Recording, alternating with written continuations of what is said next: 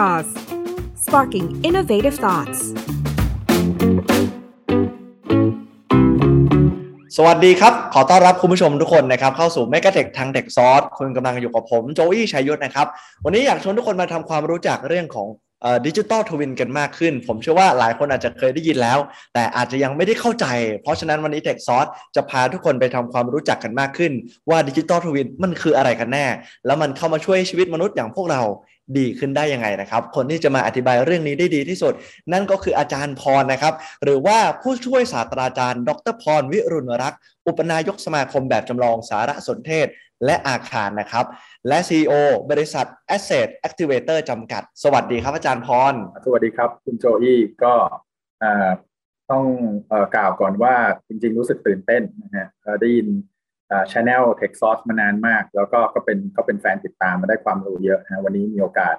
ได้มาพูดกับเขาบ้างนะฮะก็จะพยายามอย่างเต็มที่นะครับ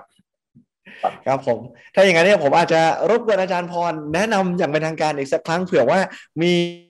มีตำแหน่งหน้าที่อะไรที่อาจารย์ทำอยู่ในตอนนี้เพิ่มเติมด้วยครับครับทราบมาจากทางทีมงานว่าคนที่ฟัง Tech Source เนี่ยก็ส่วนใหญ่ก็จะเป็นคนที่สนใจเทคโนโลยี แล้วก็เป็นคนที่สนใจเรื่องธุรกิจ ก็คงเป็นธุรกิจเกี่ยวกับเทคโนโลยีด้วยเนี่ยก็ก็คิดว่าเป็นแนะนำตัวในลักษณะเหมือนให้กำลังใจแล้วกัน เพราะว่าตัวพี่เองครับขอเรียกว่าพี่แล้วกัน เรา เราก็ไม่ได้จบด้านที่เป็นไอทีหรือคอมพิวเตอร์ใด ๆ นะครับ พี่แบ็กกราวแล้วเป็นสถาปนิกนะเป็นสถาปนิกที่สร้างบ้านนี่แหละนะฮะแล้วเราค่อยๆศึกษาไปแล้วเราก็เริ่มเห็นช่องทางในการที่จะนำเทคโนโลยีมาปรับในวงการของเราที่เราถนัดให้เกิดประโยชน์ และอันเนี้ยเดี๋ยว ก็คงจะได้มีโอกาสคุยกันว่าเออจริง ๆ แล้วเทคโนโลยีมันมีผลกับการ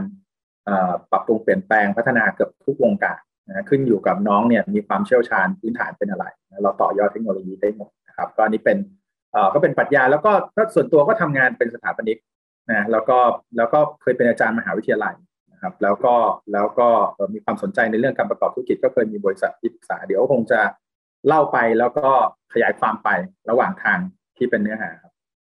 ได้เลยครับ วันนี้เนี่ยผมเลยขออนุญาตเรียกว่าอาจารย์พรแล้วกันแล้วกันนะครับจะได้แบบเหมือนลูกศิษย์มาขอความรู้ วันนี้เลยอยากให้อาจารย์ช่วยเล่าให้ฟังหน่อยครับว่าดิจิตอลทวินคืออะไร ผมเชื่อว่าหลายคนอาจจะเคยได้ยินผ่านหูกันมาบ้าง แต่ยังไม่ได้เข้าใจ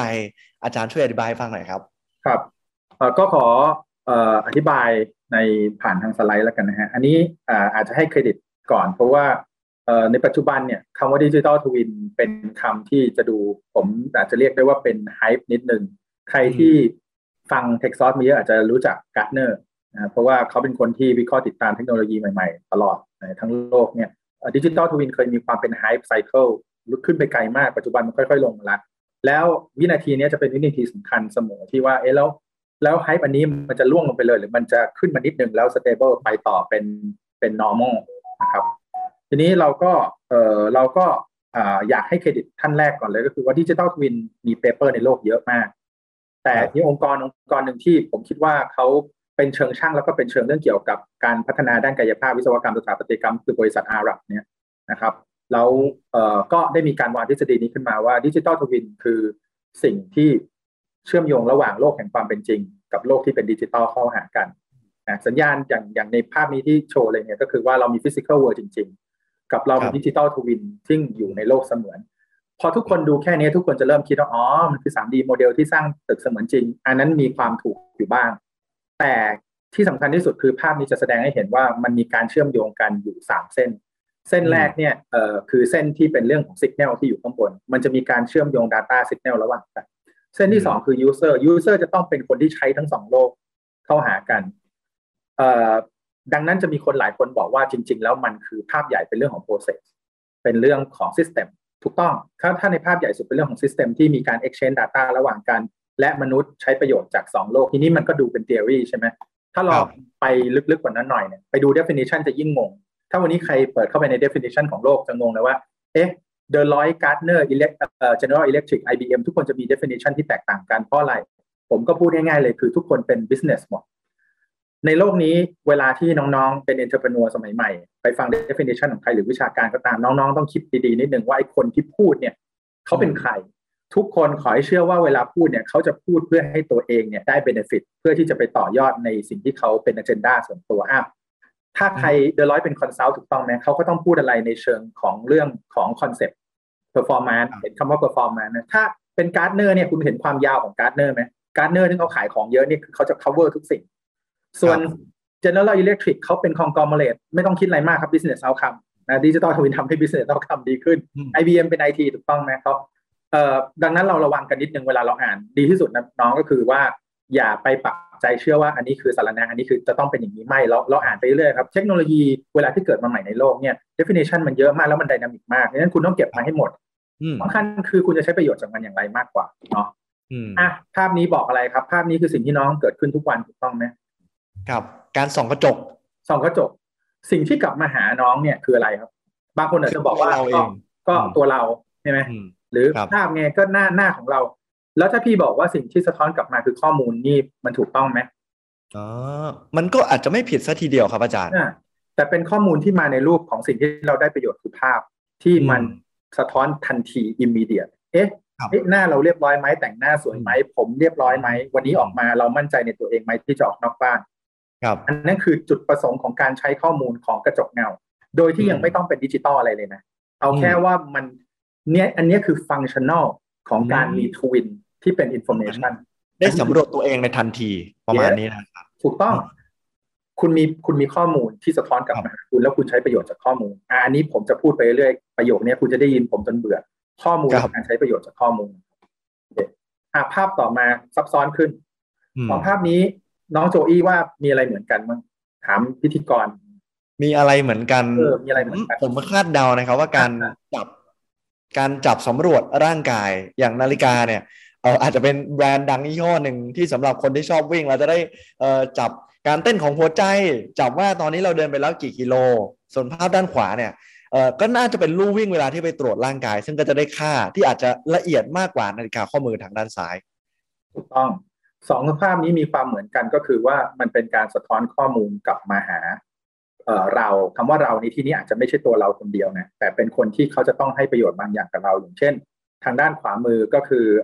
โลกของการแพทย์นั้นเมื่อเป็นการเช็คอัพเนี่ยคุณตรวจ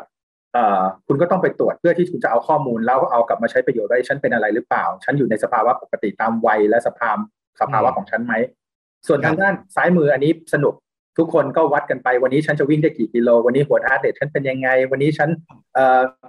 แบบ cadence เป็นยังไงโอ้ยตัวเลขมันเยอะมากถ้าเกิดคุณไปเปิดเมนูเขานี่แบบ ไม่รู้เขาวัดอะไรกันเยอะแยะนะนักวิ่งอะเนาะแต่ว่ามันก็มีประโยชน์กับเขาที่เขาจะไปวัด performance ใช่ไหมครับครับ ทีนี้ถ้าพี่ถามมีคำถามหนึ่งคือสองภาพนี้แตกต่างกันยังไงอันนี้เดี๋ยวพี่จะ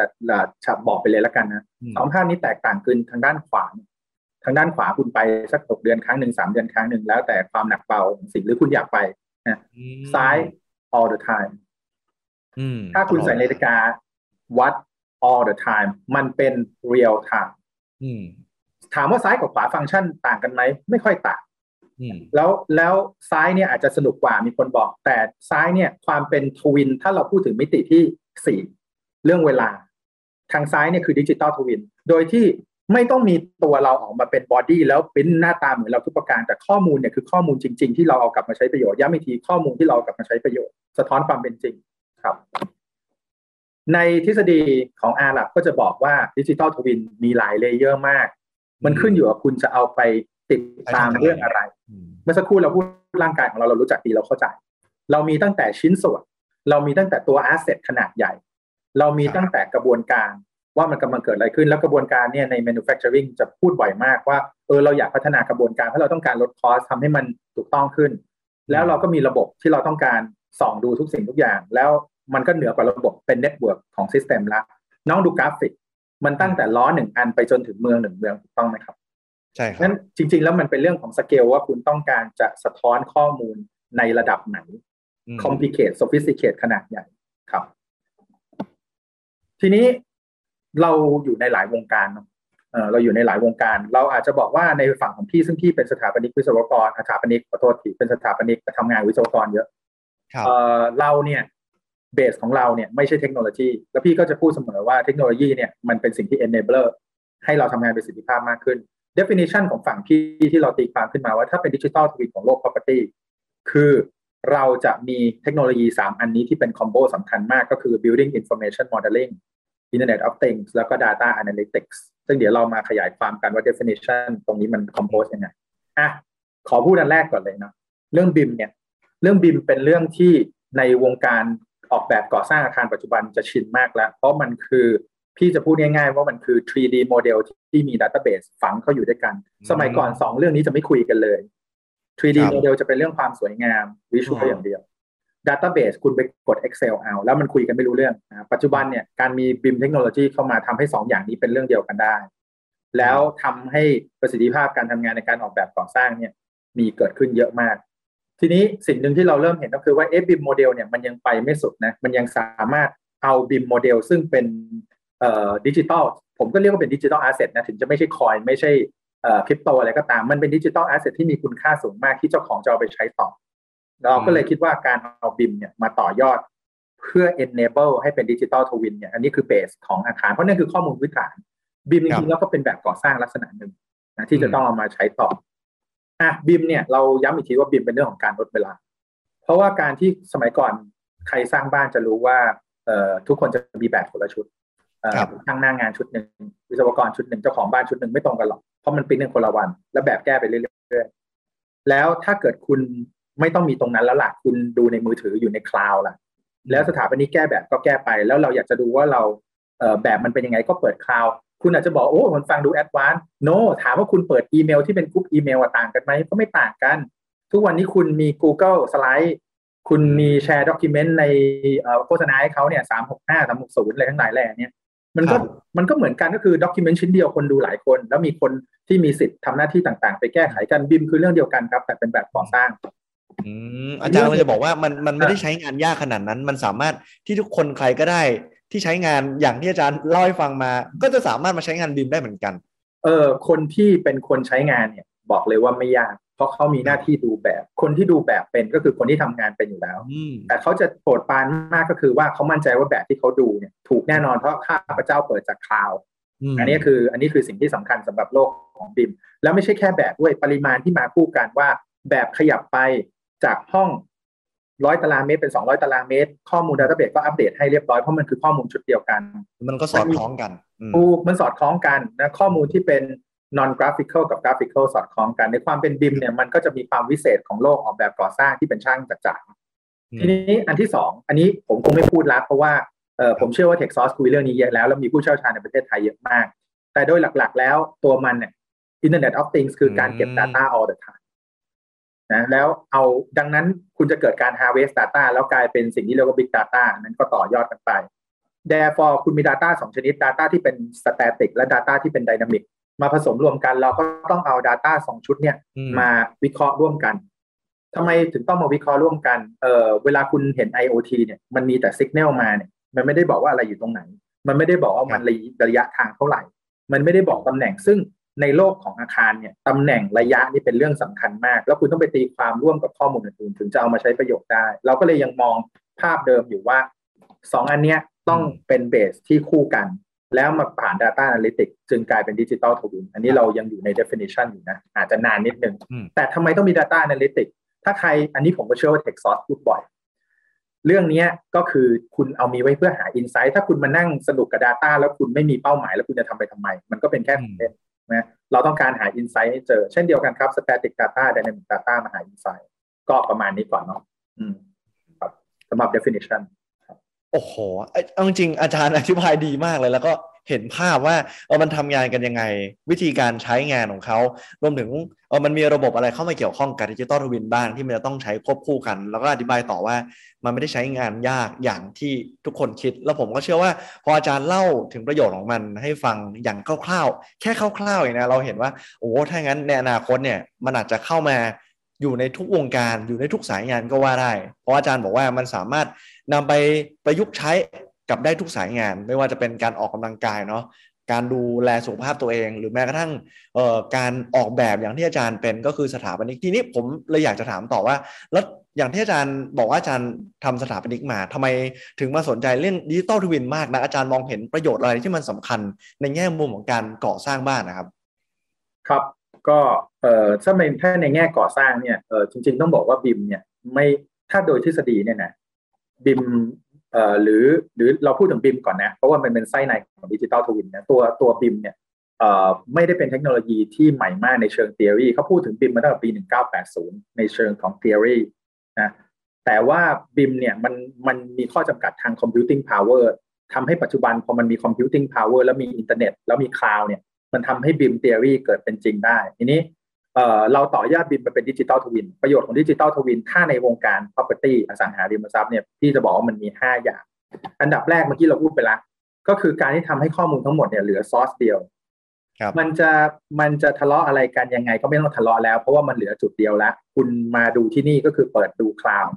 แล้วมันไม่ต้องมีว่าแบบของใครมันมีแบบชุดเดียว อันนี้แค่นี้ก็ solve ปัญหาไปมโหฬารนะครับ อันที่สองคืออันนี้ก็เด็ดขึ้นไปอีกก็คือว่าตัวมันเองเนี่ยสามารถ integrate กับ Data อื่นๆ ได้ สามารถ communicate กับ Data ลักษณะอื่นได้ที่อยู่นอกวง สมัยก่อนคุณเขียนแบบก่อสร้างขึ้นมาแผ่นเนี่ยคุณจะไป integrate อะไรกับใคร มันก็อยู่ในนั้นของมันแหละนะแต่อันนี้สามารถที่จะ integrate โดยเฉพาะที่สำคัญที่สุดก็คือ enterprise resource planning ก็คือปัจจุบันระบบการบริหารธุรกิจเนี่ยแทบจะทุกวงการไม่ว่าจะใหญ่เล็กเขาก็มี ERP แบบของเขาเองหมดและ ERP ทุกวันนี้มันไม่ใช่ของที่ luxury มากแล้วมันเริ่มที่จะถูกลงเนี่ยทุกคนก็มีของเขา แล้วเอ่อบิมเนี่ยหรือตัวตัวดิจิ t a ลทวินสามารถที่จะเชื่อมโยงกับ ERP ได้ อันที่สามอันนี้ก็เด็ดมากที่ทุกคนน่าจะชอบก็คือเรื่องของการ track change เคยคิดไหมว่า เอ๊ะทำสมมุติบางคนที่ฟังอยู่เนี่ยครับ เคยทำบ้านมาสักหลังหนึ่งเนี่ย เออมันมีการเปลี่ยนแปลงแก้ไขแบบตามเอ่อเงื่อนไขที่คุณเข้ามาอ้าว budget เกิน มีหมอดูฮวงจุ้ยมาทักอ่าคนนี้อยากได้อย่างนั้นอย่างนี้ การแก้ไขบ้านเปลี่ยนแปลงนี่เป็นเรื่องปกติไปเรื่อยๆเอ๊ะแล้วเดี๋ยวก่อนเราเคยตกลง เราขอย้อนกลับไปดูเมื่อสามเดือนที่แล้วไม่ได้ไหมว่าแบบเป็นยังไง ถอยกลับไปถอยไม่ได้ลืมไปแล้ว ไม่รู้ว่าแก้อะไรมา บางคนก็จำได้บ้างไม่ได้บ้างเรื่องการ track change เนี่ยในการพัฒนาต่างๆนี่สำคัญมาก ซึ่ง digital twin ทำได้ เรื่องที่สี่เราเรามาพูดถึงสิ่งที่เราไม่เคยเห็นกันเอ่อ ใครที่เป็นช่างจะรู้ว่าเวลาที่เป็นดีไซเนอร์ของพวกที่เป็นงานระบบ เขาจะเขียนเป็น single line diagram ท่อเยอะแยะที่คุณเห็นในภาพนี้ไม่มีนะครับ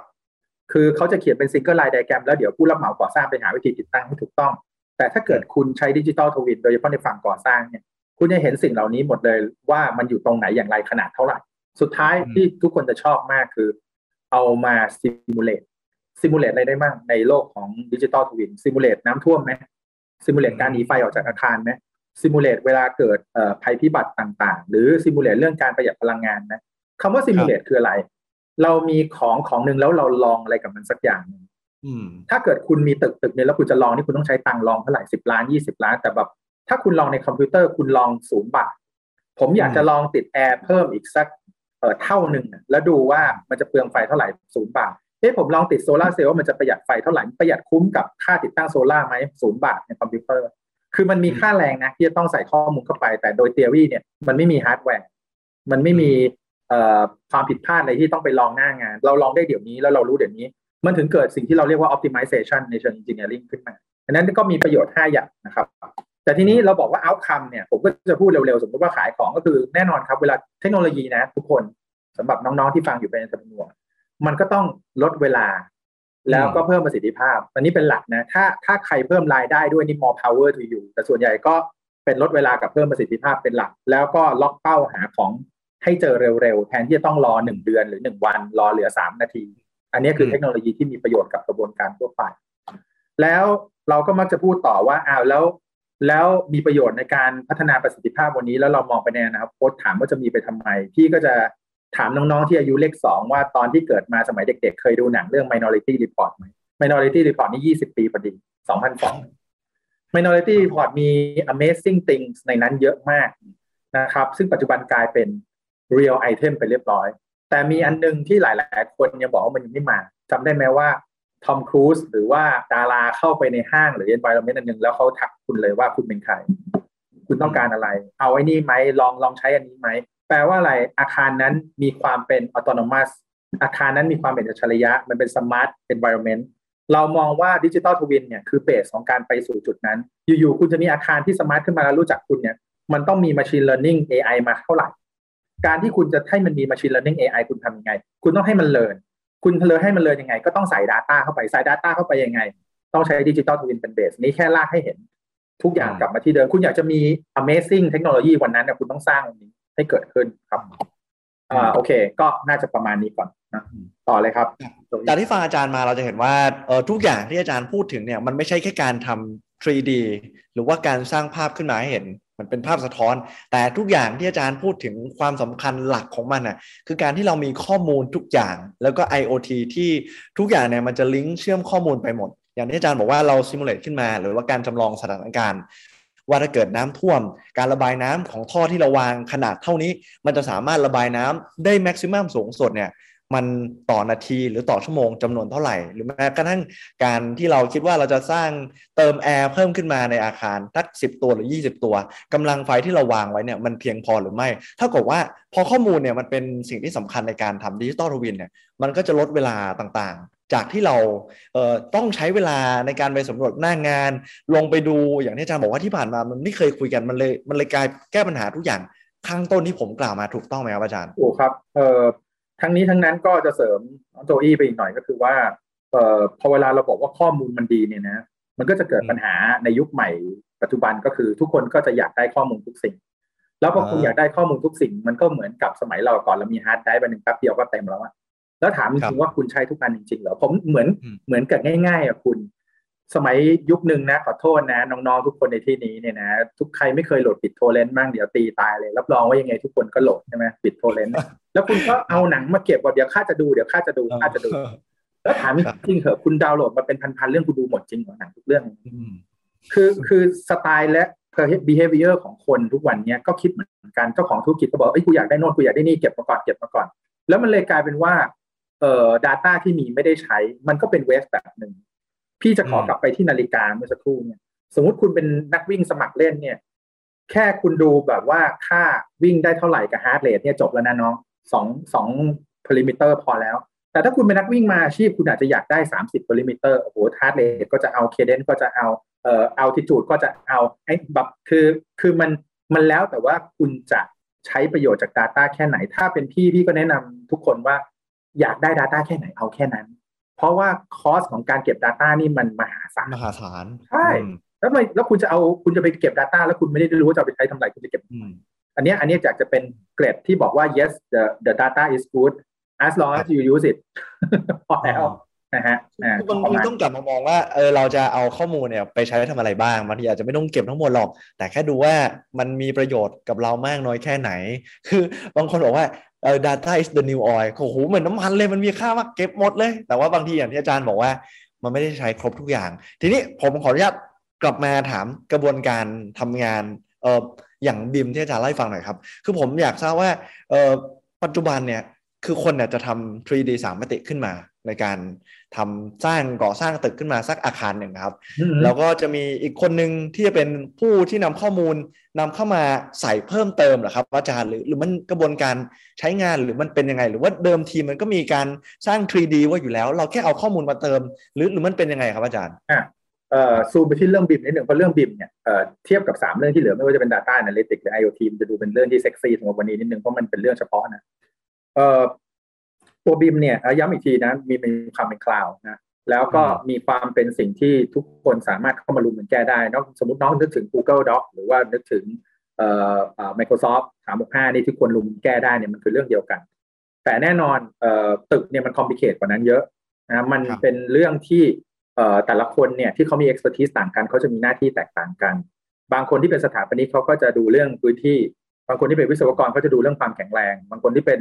งานระบบเขาก็จะดูเรื่องงานระบบของเขาแน่นอนครับ การทำงานมันรับผิดชอบต่างกันมันจะมีจุดจุดที่เราเรียกว่าชนกันหรือ clash กัน แล้วเราก็ต้องมานั่ง resolve clash ทั้งหมดนี้ถ้าคุณทำงานด้วยกระดาษคุณต้องทำงานแบบนี้ไหมคุณทำงานแบบนี้ แต่เวลาที่คุณมี 3D แล้วคุณมี live environment ที่เราเข้ามาทำงานด้วยกัน การแก้ปัญหามันรวดเร็วชัดเจนเยอะเวลาเราออกแบบก่อสร้างเนี่ย เชื่อไหมว่า waste จำนวนมากเนี่ยมากที่สุดในการออกแบบก่อสร้างเนาะ มาจาก communication คือเข้าใจกันผิดคุยแล้วไม่รู้เรื่อง เข้าใจไม่ตรงกัน แล้วพอเข้าใจไม่ตรงกัน execute มามันก็เจอปัญหา แล้วก็ต้องมา resolve กันถ้าคุณแก้ communication ได้เนี่ย พี่ก็ยังมีแนวคิดว่าเวสต้องหายไปเยอะมากดีไม่ดีเป็นครึ่งแล้วบิมเนี่ยเข้ามาแก้ communication นี่เรื่องพูดถึงบิมนะแต่ทีนี้ถ้าเรามองไปในเชิงของ information พี่ก็อยากจะชี้แจงว่าเเรื่องเกี่ยวกับ information เนี่ยครับ หรือเรามักจะใช้คำว่า data เอา information ก็ตามมาแล้วแต่เดียรี่แต่ ประโยคสำคัญที่อยากจะบอกน้องๆทุกคนที่นี้สำหรับคนที่อาจจะเข้ามาใน property นะหรือสนใจธุรกิจ property ที่เกี่ยวกับดิจิทัลเนี่ยหรือบางคนเรียกว่า proptech แล้วแต่ property asset information is as much important as property asset condition แปลว่า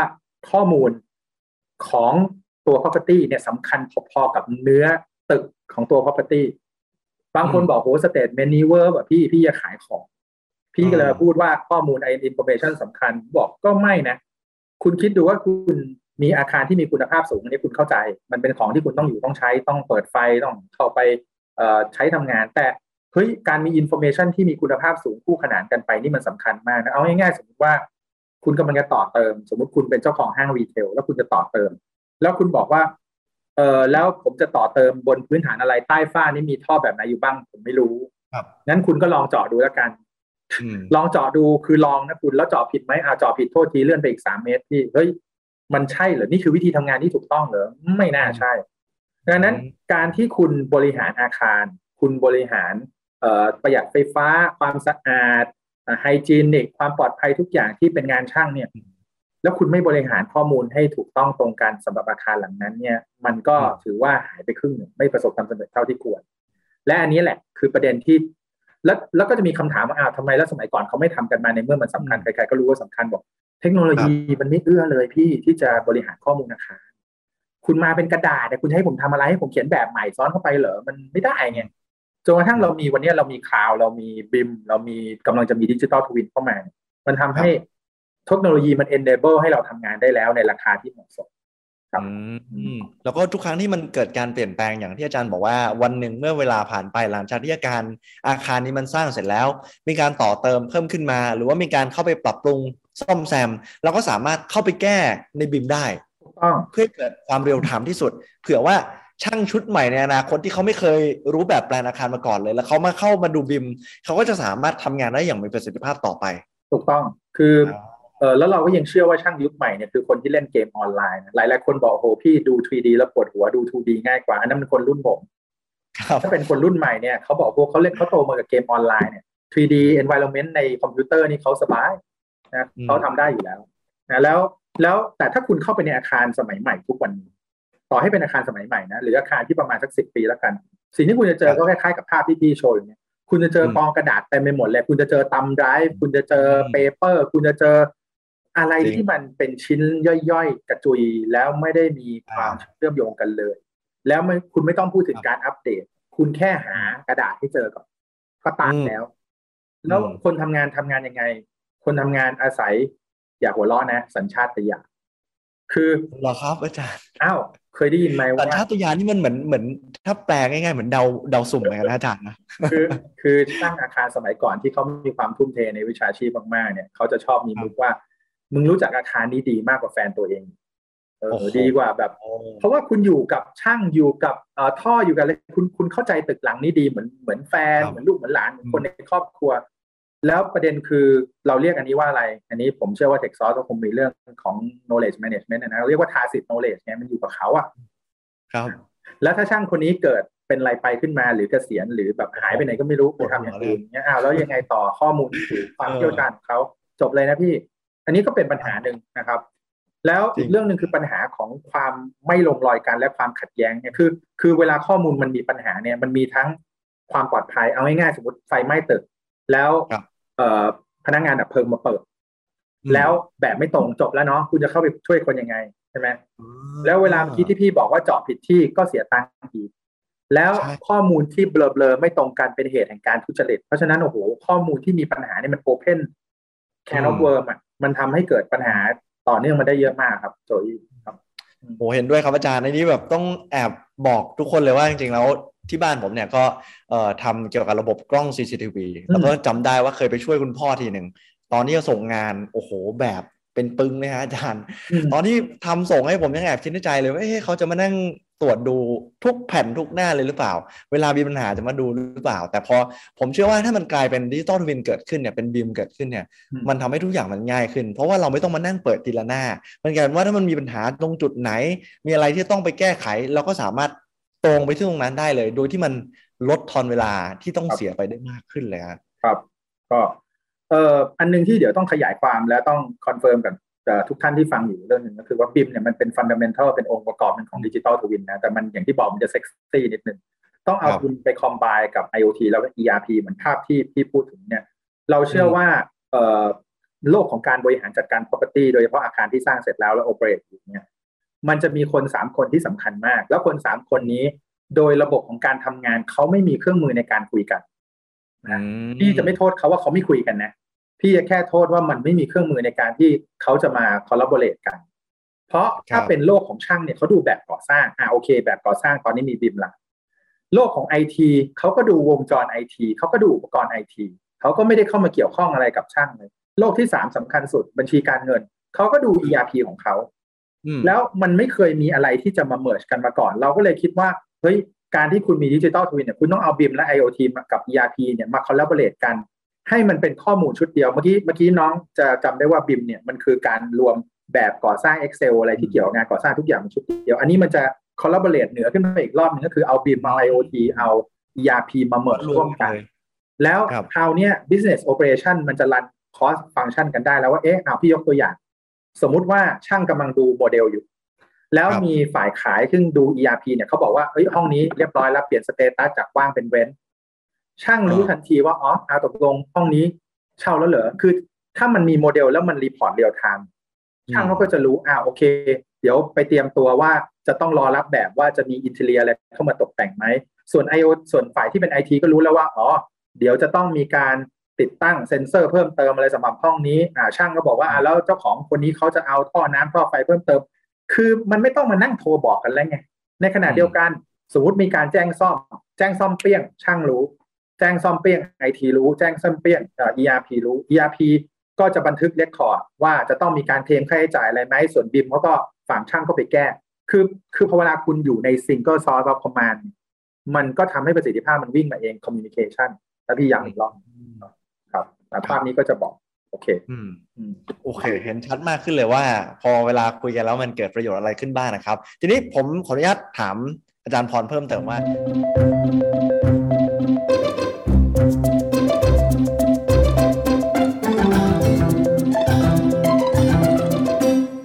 ผมขออนุญาตถามอาจารย์พรเพิ่มเติมว่า แล้วถ้ามันนอกเหนือจากการก่อสร้างอาคาร หรือว่าวงการออกแบบสถาปนิกแล้วเนี่ย ตัว digital twin นะครับมันสามารถไปใช้ในสายงานอื่นๆ เพิ่มเติมได้มากกว่านี้ไหมครับ อย่างที่เรายกตัวอย่างกันไว้เมื่อข้างต้นว่าเออเรื่องของสุขภาพเรื่องของการดูแลร่างกาย แล้วมันจะมีอะไรอื่นๆไหมครับ พอจะยกตัวอย่างให้ฟังได้ไหมครับ ได้เลย อันดับแรกอยากขอแนะนำหนังสืออันหนึ่งก่อน ซึ่งชื่อมันไม่ได้ชื่อ digital twin แต่ digital twin เนี่ยเมื่อกี้เมื่อกี้พี่บอกไปว่ามันมี3เรื่องนะ Data Analytics IoT กับ BIM เนี่ยนะมีคนถ้าถ้าเราเห็นแก่ตัวหน่อยเราเป็นช่างสถาปนิกเราจะบอกว่าเอ้ย digital twin BIM นี่สำคัญสุดเพราะมันเป็นเรื่องเซ็กซี่นิดนึง แต่ถ้าพูดถึง Data ที่ของโลกเทคโนโลยีที่สำคัญที่สุดจริง ๆ ของ digital twin ก็ต้องยกให้ IoT เพราะมันคือ domination ของทุก industry มันไม่ใช่ว่าทุก industry ใช้ BIM BIM นี่เป็นเป็น building industry แต่ว่า IoT เนี่ยทุก industry ใช้หมด แล้วผมพี่อยาก recommend หนังสือเล่มนี้ ถ้าใครจะทำธุรกิจเรื่องเกี่ยวกับ IoT อะไรกรุณาอ่านหนังสือเล่มนี้ เพราะว่าเขาพูดถึง IoT ในเชิงธุรกิจ แล้วในหนังสือเล่มนี้เนี่ยก็จะตอบคำถามน้องว่าอ่าภาพอาจจะไม่ชัดแต่ขออธิบายด้วยปากเปล่าก็คือว่าเออมันจะมีเอ่อเอ่อ maturity ของธุรกิจเนี่ยห้าขานะครับ ขาแรกเนี่ยเราเรียกว่าขาย product นะเดี๋ยวพี่จำไปที่ตัวอย่างเลยละกันน้องดูภาพห้าภาพนี้ง่ายเดี๋ยวพี่อธิบาย ตัวอย่างแรกคือรถเทสลาที่เป็นหน้าปัด ถามว่าเขาขาย IoT หรือขาย digital twin เนี่ยมันคือข้อมูลที่อัปเดตจากจากเซิร์ฟเวอร์กลางไปที่รถเคยได้ยิน over the air update ใช่ไหม OTA เนี่ยนะดังนั้นเนี่ยมันเป็น product ที่มันสร้างมิติของเรื่อง digital twin ที่ใช้กับอุตสาหกรรมรถยนต์ แล้วเมื่อกี้ภาพที่ 2 เป็น product slash service มันคืออะไรครับ มันคือยางครับ ยางของรถ truck ขนาดใหญ่ ถ้ายางเสียมี digital IoT detect เรียบร้อยแล้ว center เขารู้ทันทีว่ายางเสีย digital twin ถูกดึงข้อมูลไปมา อันนี้เป็น product ขีด service โมเดลในการหา revenue จะไม่เหมือนกันก็คือ ผมขายของให้คุณแต่ผมมี service ให้คุณด้วยนะ อันนี้ข้อที่สองอันที่สามเห็นเป็นอะไรครับ เครื่องจักรเครื่องบินเครื่องยนต์เครื่องบินใช่ไหมอันนี้โรสลอยใช้โรสลอยไม่ขายเครื่องยนต์เครื่องบินแล้วครับ คุณเป็น pay per use คุณใช้เครื่องจักรของฉัน คุณค่อยจ่ายตังค์ตาม mileage ที่คุณใช้ ดังนั้นโรสลอยรายได้ก็หายไปเยอะในช่วงสองสามปีที่ผ่านมา โอ้เจ๋งมากเขาก็ใช้ digital twin ที่เป็นเครื่องจักรแปลว่าอะไรถ้าคุณไปเจอ command center ของโรสลอยเนี่ย เครื่องจักรเป็นหมื่นหมื่นเครื่องอยู่ในเครื่องบินทั้งโลกเนี่ยเขาแท็กหมดว่ากำลังทำอะไร อันนี้เป็น business model คือ pay per use ก็คือ service อันต่อมาคุณเห็น win farm ไหม win farm นี่ไปอีกขั้นหนึ่งเราเรียกว่า outcome service slash out ขีด outcome แปลว่าอะไร เออเรามาประหยัดไฟฟ้าด้วยกัน ถ้าได้แล้วมาแบ่งคนละครึ่ง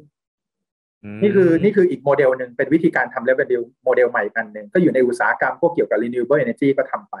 สุดท้ายครับ เห็นเครื่องจักรรถแทรกเตอร์ไหมอันนี้ไปอีกขั้นหนึ่งเลยก็คือว่า เดี๋ยวมาช่วยกันพัฒนาได้ผลผลิตแล้วเอาเงินมาแบ่งกัน อันนี้เป็น outcome ร้อยเปอร์เซ็นต์แต่แค่จะบอกว่าการที่คุณมี digital twin หรือ IoT เข้ามาในโลกนี้มันกำลังจะดันให้โลกนี้ไปสู่ outcome-based economy มากขึ้น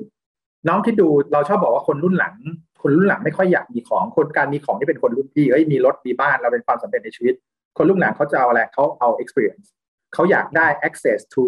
เอ่อ service ที่ดี เขาอยากได้ access to experience ที่ดี แล้วมีคนถามว่าทำไมคนรุ่นหลังเขาเป็นอย่างนี้มันไม่ใช่ คือโลกมัน convenient มากขึ้น แล้วมันมี business model ที่มาตอบโจทย์ให้เขาจ่ายน้อยๆแต่เขาได้ผลลัพธ์ เหมือนกับที่คนเราบอกว่า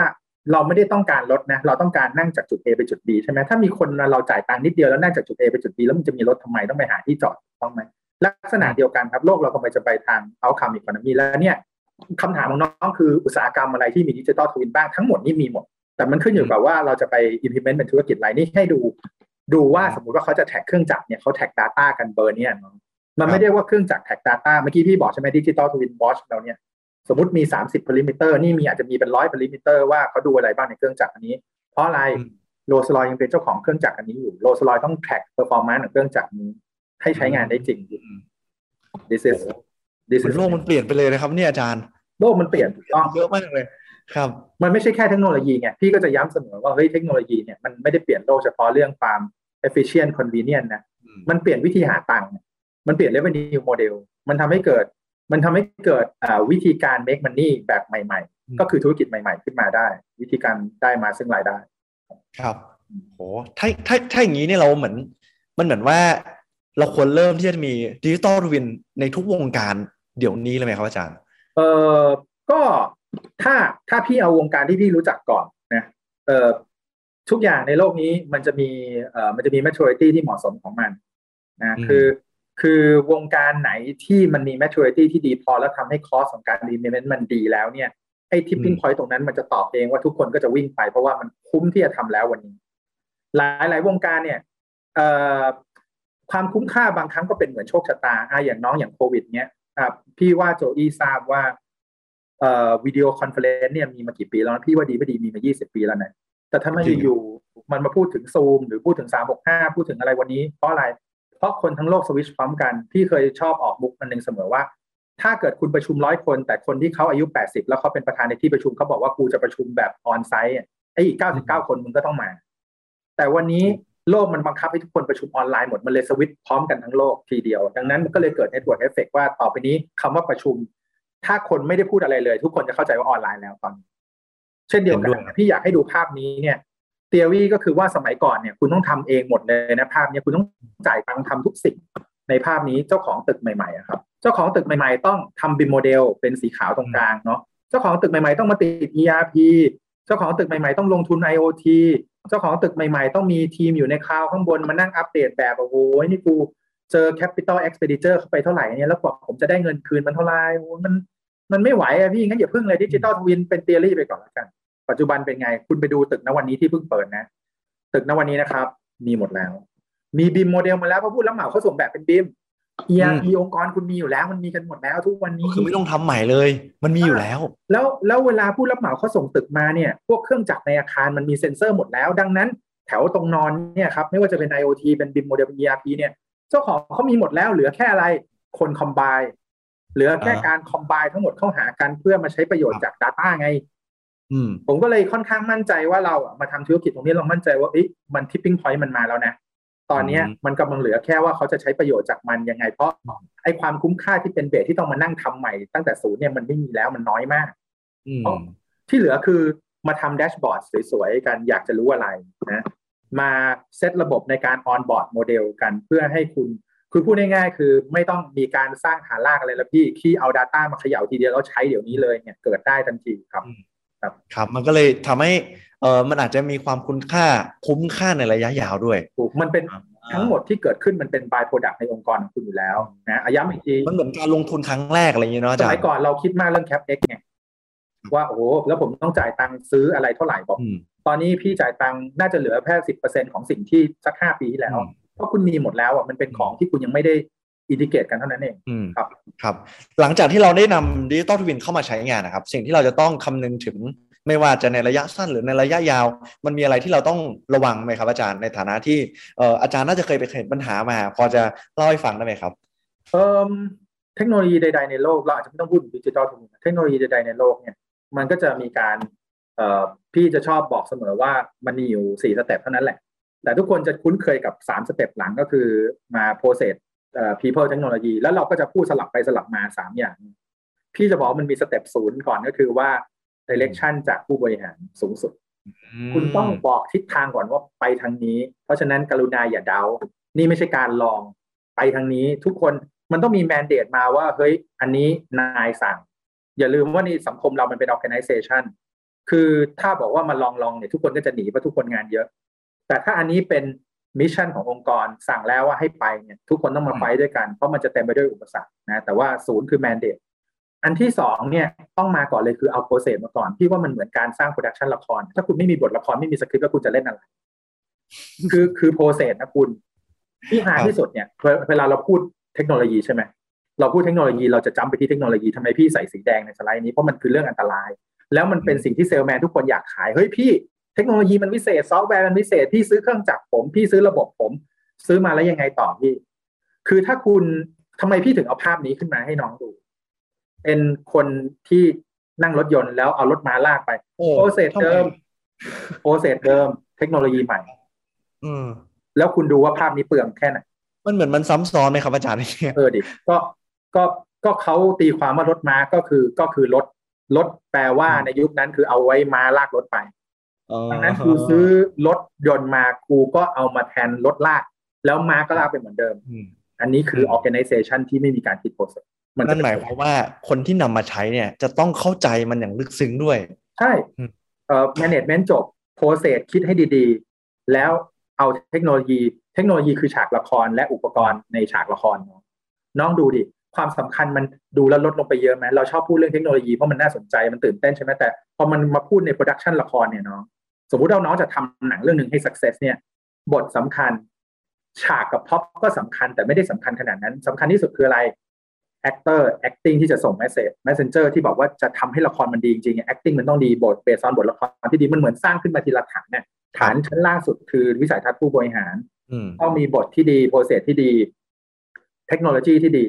แล้วก็ people ที่จะ execute ที่ดี แล้วมันจะตายที่ไหนก็ตายที่ people ทั้งนั้นแหละอืมที่ชอบบอกว่า ทั้งวันทั้งคืนเวลาที่คุณจะ transform organization คุณต้อง re เจ็ด re เนี่ยทั้งวันทั้งคืน reprogram เปลี่ยน attitude re relearn หาความรู้ใหม่ reskill re alignment จัดให้คนมันคบกันแบบใหม่ ๆนะครับ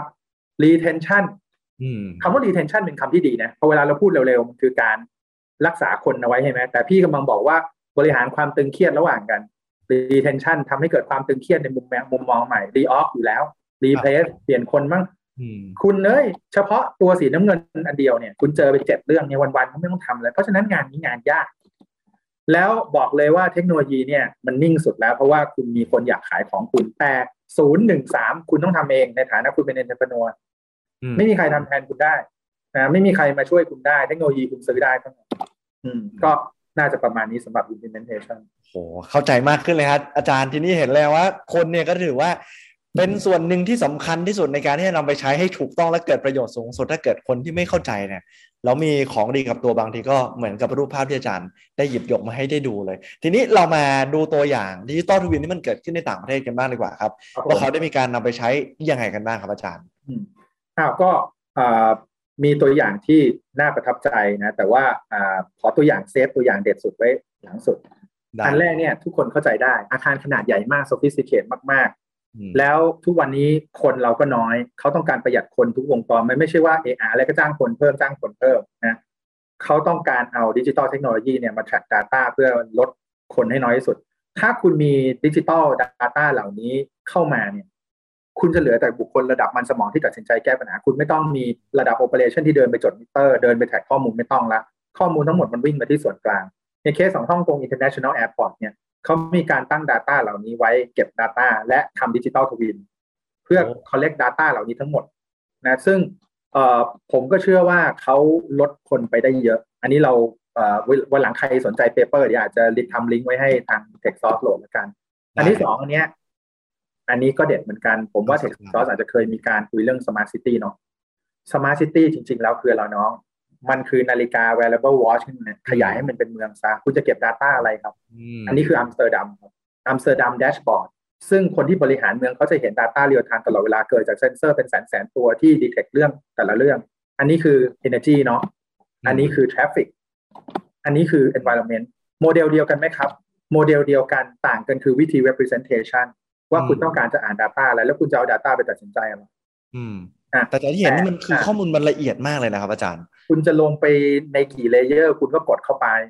นะแต่ที่สำคัญที่สุดเราอยู่บนพื้นฐานอันเดียวคือโมเดลอันเดียวกันนะอ่าน energy อ่าน traffic อ่าน environment อันเดียวกัน same source of information ครับ depends on what you want to see ถ้าเมื่อกี้น้องเห็นภาพก่อนหน้านี้ที่พี่โชว์เป็นเป็น isometric อะครับ ที่มีตึกอาคารวางต่างๆ คุณจะเห็นครับผู้บริหารจะดูยอดตัวเลขกราฟ ช่างเขาจะดูแบบก่อสร้าง แต่มาจากฐานข้อมูลชุดเดียวกันหมดนะอืมมันขึ้นอยู่ว่าคุณต้องการดูไปใช้ประโยชน์อะไรไง Data สะท้อนกลับมาเพื่อใช้ประโยชน์โอเคอืมสุดท้ายเป็น example ที่พี่ค่อนข้างจะภูมิใจมากในฐานะที่เป็นคนไทยคือ กรณีของถ้ำหลวงหมูป่าโอ้ซึ่งคุณอาจจะบอกเฮ้ยเดี๋ยวพี่ ไหนพี่บอกว่าเกี่ยวกับ property เมื่อกี้ airport เมื่อกี้ smart city แล้วอันนี้คืออะไร อันนี้ผมบอกเลยนะว่า ถ้าใครบอกประเทศไทยขาดฮีโร่เนี่ยนะ คุณมาดูเคสนี้ ทุกคนในเคสนี้คือฮีโร่แต่เราก็มักจะ เห็นฮีโร่ที่ visible ก็คือคนที่ดำน้ำครับมีทหารที่สละชีพเพื่อช่วยเด็กเหล่านี้ก็เป็นฮีโร่อืมแต่มีฮีโร่อีกกลุ่มหนึ่งซึ่งเขาอยู่เงียบๆแล้วเขาทำงานเนิร์ดๆหน่อยอืมคือคนที่ทำ Data ของถ้ำอะคุณลองคิดดูนะเมื่อกี้พี่เพิ่งบอกใช่ไหมเฮ้ยถ้ำนี่มัน sophisticated ขนาดไหนอืมถ้ำนี่มัน complex มากนะ แล้ว environment เปลี่ยนตลอดเวลาไหมเปลี่ยนตลอดเวลา เพราะว่าน้ำมันท่วมตลอดมันเป็นหน้าใช่ฝนเนี่ยมันมีความน้ำขึ้นลงแล้วของน้ำอยู่ คือถ้ำอาจจะมี shape form เหมือนเดิมนะ แต่ถ้าอืมเกิดน้ำมันเปลี่ยนระดับต่างๆ นี่ environment วิธีการเข้าหานี่เปลี่ยนหมดเลยนะคุณ แล้วเขาต้องแท็ก Data กันตลอดเวลา แล้วต้องขอชมเลยคือ บริษัท GIS Esri นี่ช่วยเข้ามาเต็มที่ทั้งเอ่อมันเป็นการ collaborate ที่เราน่าจะเอาอันเนี้ยมาพูดเยอะๆว่าสังคมไทยที่บอกเฮ้ยเราไม่ค่อยคุยกัน เราไม่สามัคคีกันโอ้โหเฮ้ยพอเวลาคุณเจอวิกฤตคุณทำได้ว่ะภาคเอกชนภาคเอ่อการเมืองทหาร local ท้องถิ่นอะไรมากันหมด แล้วมันจบได้อะต่างประเทศด้วยเฮ้ยเราทำได้นะเออแล้ว แล้วเนี่ยคือขั้นตอนเนี่ยเกิดขึ้นแบบ real-time ด้วยนะคือคุณไปดูโปรเจกต์อันอื่นที่ทำกันเป็นปีนะอันนี้คุณถามว่าทำกี่วันทำเดี๋ยวนี้อะ gathering data นะดูเช็ค water flow จะเอา location อันไหนที่เอาเครื่องจักรเจาะเข้าไปช่วยเด็กดียังไง คือคุณตัดสินใจแบบ real-time ด้วย digital information ที่คุณสร้างไปเรื่อยๆ ค่อยๆ สร้าง ค่อยๆ เก็บ แล้วใช้ประโยชน์ทันที โอ้โห ผมว่าอันนี้เป็นเคสที่แบบต้องลงลึกอะใครที่ใครที่บอกว่าไม่ emergency รู้เลยครับอาจารย์ ว่าเออแบบ ว่าเคสถ้ำหลวงเนี่ยที่ไปช่วยน้องๆเนี่ยได้มีการใช้ digital twin เข้ามา เป็นส่วนหนึ่งในการช่วยเหลือถูกเจ๋งมากถูกถูกคือเราแบบเรามักจะไม่ถ้าค่อยเราติดตามข่าว เราจะได้เห็นข่าวอย่างที่อาจารย์บอกเลยว่าโอ้นักประดาน้ำหรือว่าผู้ว่าออกมาพูดว่าตอนนี้กำลังทำงานกระบวนการไปถึงไหนแล้ว แต่พอมาลงรายละเอียดลึกๆ จริง ๆ เนี่ย มันจะมีด้านหลังบ้านที่ได้โอ้เบื้องหลังการถ่ายทำขึ้นมาแบบนี้เรื่องหลังการถ่ายทำเทียบแล้ว คนพวกนี้เขาก็เป็นคนที่เสียสละเพราะเขารู้ว่า ไปพูดให้สื่อฟังสื่อก็ไม่รู้เรื่องแล้วก็ไม่สนใจหรอกอืมเพราะมันเป็นอะไรที่เข้าใจยาก แต่มันสำคัญไหมเฮ้ยมันโคตรสำคัญเลยนะคุณอืมแล้วถามว่านักดำน้ำที่เขาเดินเข้าไปเขาเดินเข้าไปบนพื้นฐานของอะไรอืมเขาเขาคำนวณออกซิเจนอะไรยังไงระยะเขาดำเนินถ้าไม่ใช่คนเหล่านี้ทำข้อมูลให้ งานอาจจะไม่สำเร็จก็ได้นะครับโอ้ถึงได้บอกว่ามันสำคัญขนาดไหนอะข้อมูลที่เป็น environment information สำคัญมากนะ เออนะเห็นมากประมาณอย่างนี้ครับขนาดถ้ำหลวงยังทำได้ผมเชื่อว่า อะไรก็ทำได้แล้วแหละครับ digital twin ถ้าเนี่ยจะทำมาทำได้หมดแหละเออครับทีนี้นี่ตามหัวข้อเลยอาจารย์ครับ เล่าเลยครับความแพร่หลาย digital twin ในประเทศไทย ได้มีการใช้งานยังไงเกิดขึ้นบ้างครับอ่า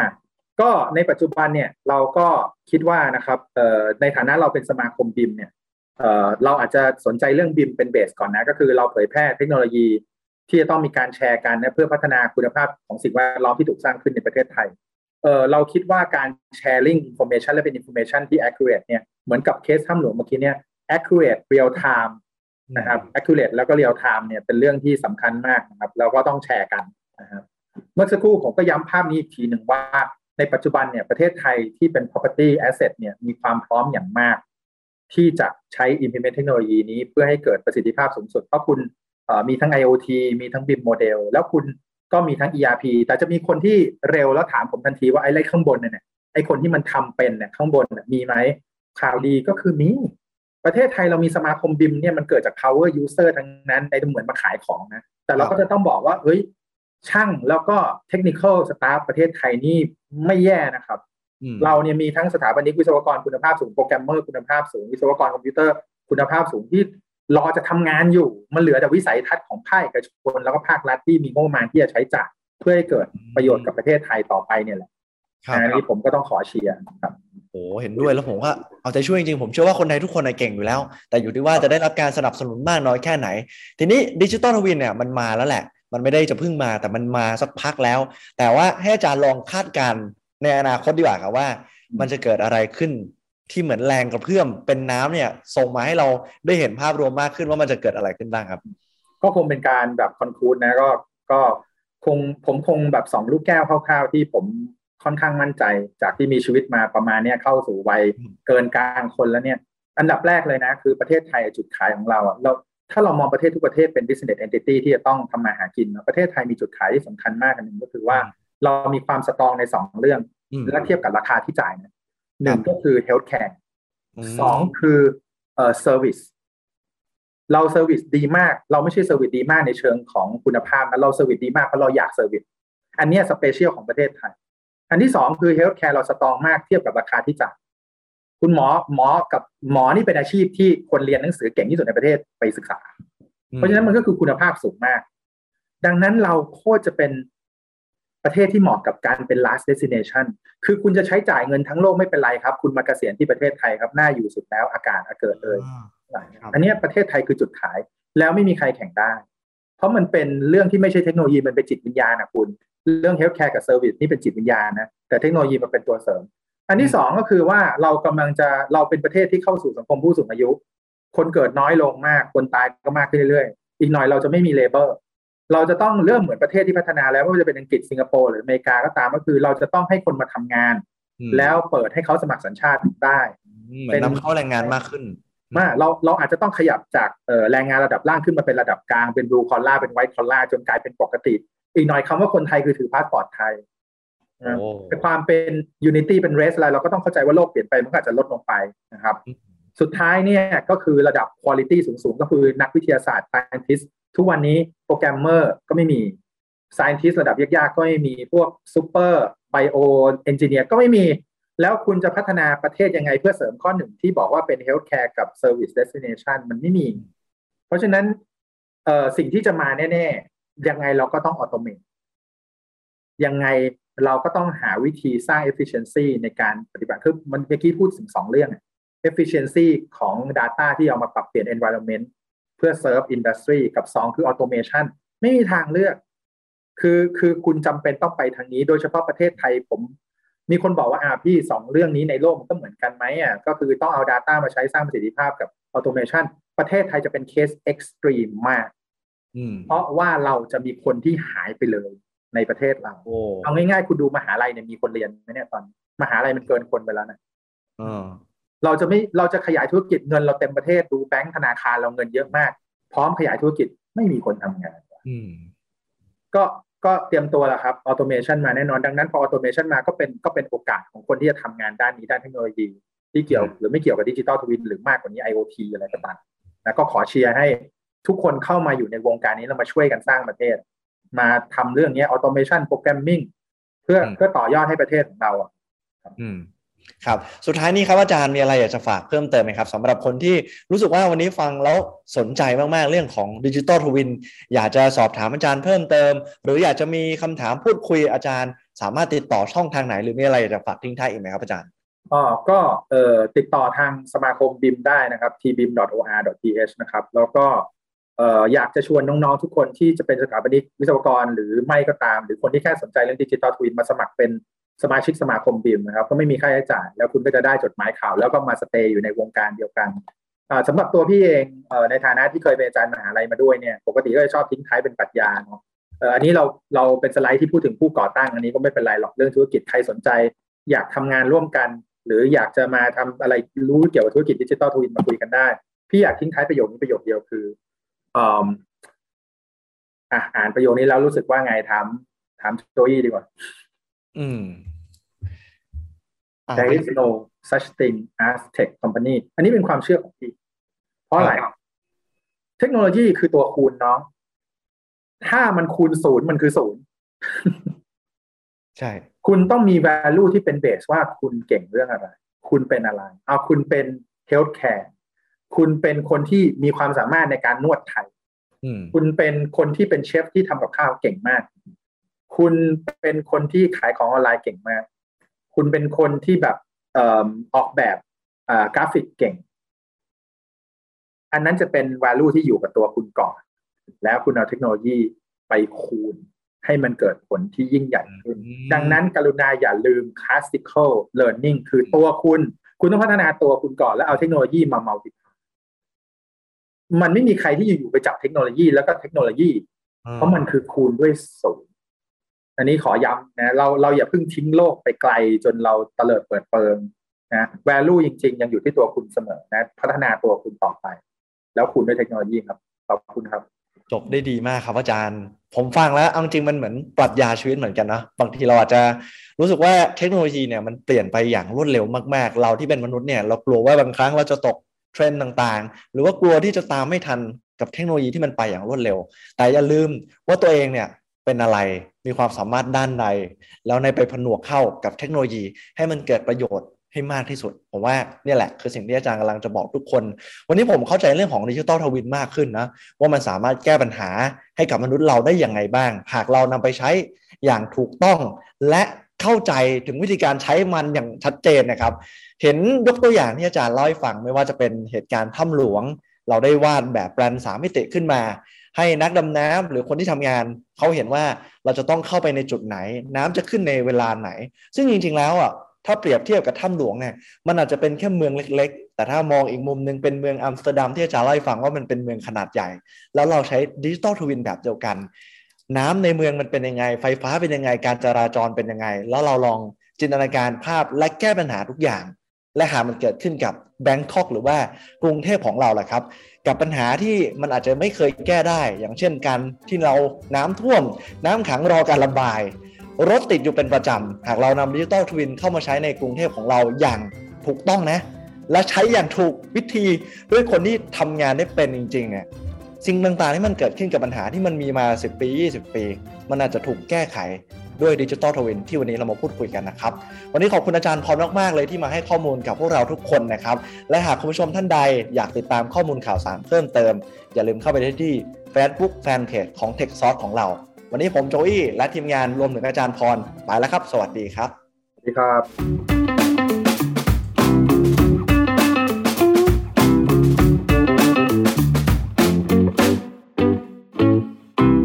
Tech Sauce, sparking innovative thoughts.